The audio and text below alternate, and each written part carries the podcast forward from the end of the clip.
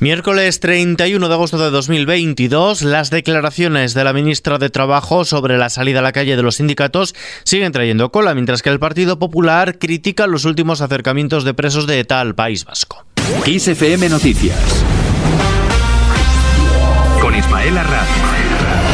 ¿Qué tal? Yolanda Díaz pide a la patronal que vuelva a la mesa de diálogo. La vicepresidenta segunda del Gobierno y ministra de Trabajo y Economía Social, Yolanda Díaz, ha emplazado a la patronal, a la COE, a volver a la mesa de negociación con los sindicatos para lograr un acuerdo para el empleo y la negociación colectiva que contemple una subida salarial. Díaz ha asegurado que el Gobierno tiene una posición única de defensa del diálogo social para que se llegue a un acuerdo en materia salarial. Para la vicepresidenta segunda, los sindicatos siempre están remando a favor y considera que la patronal tiene que volver a la mesa de negociación por el bien del país y que vuelvan a estar a la altura de las circunstancias. Yolanda Díaz. Hago un emplazamiento con todo el cariño a la patronal española para que vuelva a la mesa eh, a negociar las subidas salariales en nuestro país. Hago un llamamiento a los agentes sociales en nuestro país a que vuelvan a la mesa del ANC, empresarios y sindicatos, para que sean capaces de alcanzar un gran acuerdo salarial en nuestro país. Interior ha comunicado el acercamiento a una cárcel del País Vasco de Francisco Javier García Gastelu, alias Chapote. Es uno de los exdirigentes de ETA con mayor número de crímenes, entre ellos el del concejal del Partido Popular en Hermua, Miguel Ángel Blanco, hace 25 años. La decisión afecta a un total de 13 presos de ETA, entre los que consta también Henry Parot, que dio nombre a la doctrina para cortar la rendición de penas tras la decisión de los tribunales europeos. Desde el Partido Popular han mostrado su rechazo a estos traslados que consideran un pago del gobierno al apoyo de Bildu y una humillación al Estado de Derecho, según ha destacado en redes sociales la secretaria general y portavoz parlamentaria del Partido Popular, Cuca Gamarra. Hablamos ahora de las reservas del gas. Los almacenes de gas de la Unión Europea han superado este miércoles un nivel de llenado del 80%. Este es el umbral de referencia que se había marcado el bloque comunitario para garantizarse cierto nivel de suministro en otoño y en invierno, en especial si Rusia detiene totalmente sus entregas. Y sobre el gas, el Partido Popular pide que se baje el IVA que lograba. El portavoz del Partido Popular en el Senado, Javier Maroto, ha asegurado que pedirán al presidente del gobierno, Pedro Sánchez, que baje el IVA del gas al 5%, como ya hizo con la luz, pese a reírse de la propuesta que le trasladó el principal partido de la oposición, el líder de los populares, Alberto Núñez Feijóo, espera debatir estas cuestiones con el presidente del gobierno en el Senado. Que sea solo un poco Vamos a hablar en el Senado le puedo asegurar que tengo mucho interés en decirle al presidente Sánchez lo que opino y cuáles son las propuestas del Partido Popular en materia energética y nos gustaría que nos explicase él por qué estamos en esta situación. Y sobre esta propuesta del PP de bajar el IVA al gas se ha posicionado la portavoz del gobierno. Escuchamos a Isabel Rodríguez. Este es un, un gobierno que está haciendo un esfuerzo sin precedentes también en materia impositiva, por ejemplo, en la factura eléctrica. Pero aquellos que hacen este tipo de propuestas, que también he podido leerlas esta mañana, les diría que escuchen bien cuáles son las prioridades en el mundo y en Europa. Y la prioridad hoy en el mundo y en Europa es que el chantaje de Putin no sea efectivo y que consigamos reducir el consumo energético. Y sobre eso no he escuchado ninguna propuesta.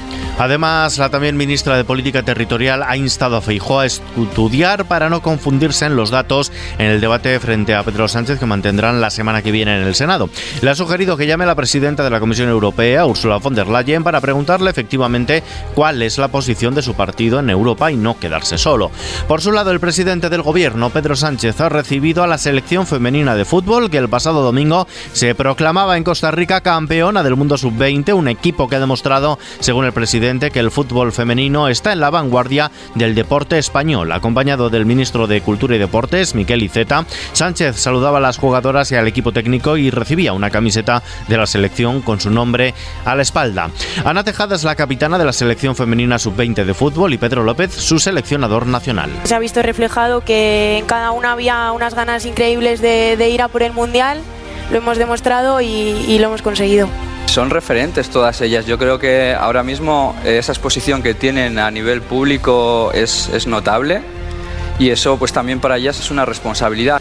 En lo que toca a los bolsillos, la luz da un respiro, la electricidad baja este jueves más de un 6% hasta los 456,59 euros el megavatio hora. Es su quinto precio más alto desde que hay registros. De este modo, la factura de la luz para un consumidor medio acogido a la tarifa regulada en este mes de agosto que despedimos será la segunda más cara de la historia debido a la escalada que sufre el mercado mayorista de la electricidad en un contexto marcado por la inestabilidad energética que atraviesa Europa. Por cierto, que el presidente francés Emmanuel Macron y el del Consejo Europeo Charles Michel han destacado la necesidad de reformar el mercado eléctrico europeo, una reforma a la que abría sus puertas también la presidenta de la Comisión Ursula von der Leyen. En la bolsa el selectivo español ha bajado este miércoles un 1,17% y ha perdido los 7.900 puntos. Lo hace perjudicada por el aumento de la inflación en la zona euro y la caída de Wall Street, el IBEX 35, que ha registrado la peor racha descendente de su historia al encadenar 11 sesiones consecutivas a la baja.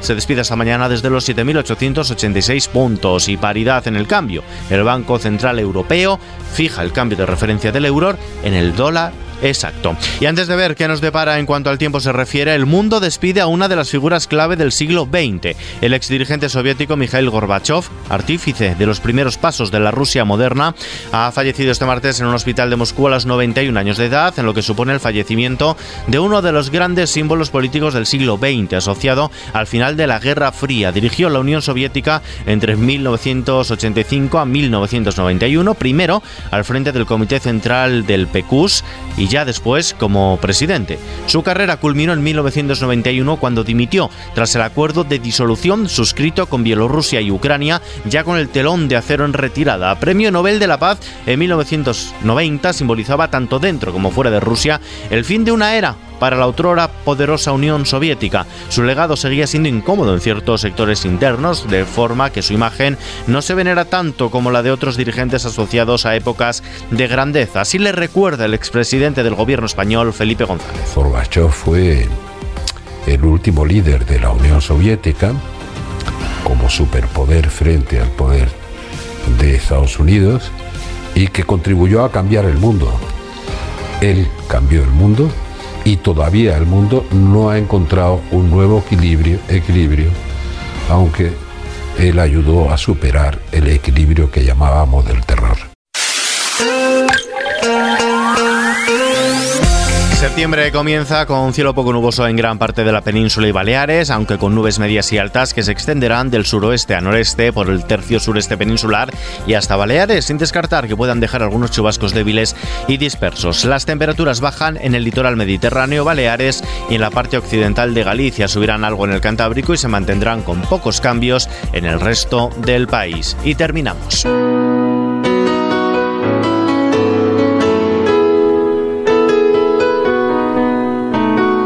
Goodbye, England's rose. El 31 de agosto de 1997, todo el mundo lloraba la muerte de Diana de Gales, una mujer hecha a sí misma que se desvivió por su pueblo y que superó todos los obstáculos que tuvo en su camino, en su vida. Dejaba dos hijos completamente destrozados, Enrique y Guillermo, y una familia real huérfana. El espíritu de la mujer que había conseguido levantar la exaltación de la monarquía se convertía a partir de ese momento en un icono. Su presencia, sus estilismos, su manera de enfrentarse al mundo siguen estando muy presentes cada día y los guiños que sus nueras hacen en numerosos actos oficiales demuestran que no solo la admiran, sino que la sienten consigo.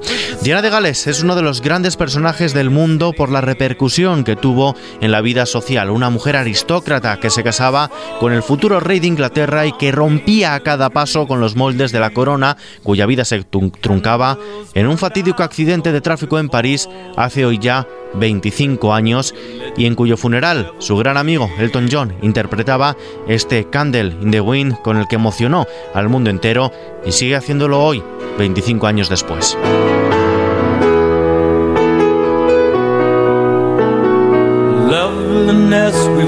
Goodbye, England's Rose. Con este recuerdo a Lady Di nos despedimos por hoy. La información 24 horas actualizada en los boletines de XFM y ampliada aquí en nuestro podcast XFM Noticias. Gustavo Luna a los mandos técnicos. Un saludo de Ismael Arranz. Hasta mañana.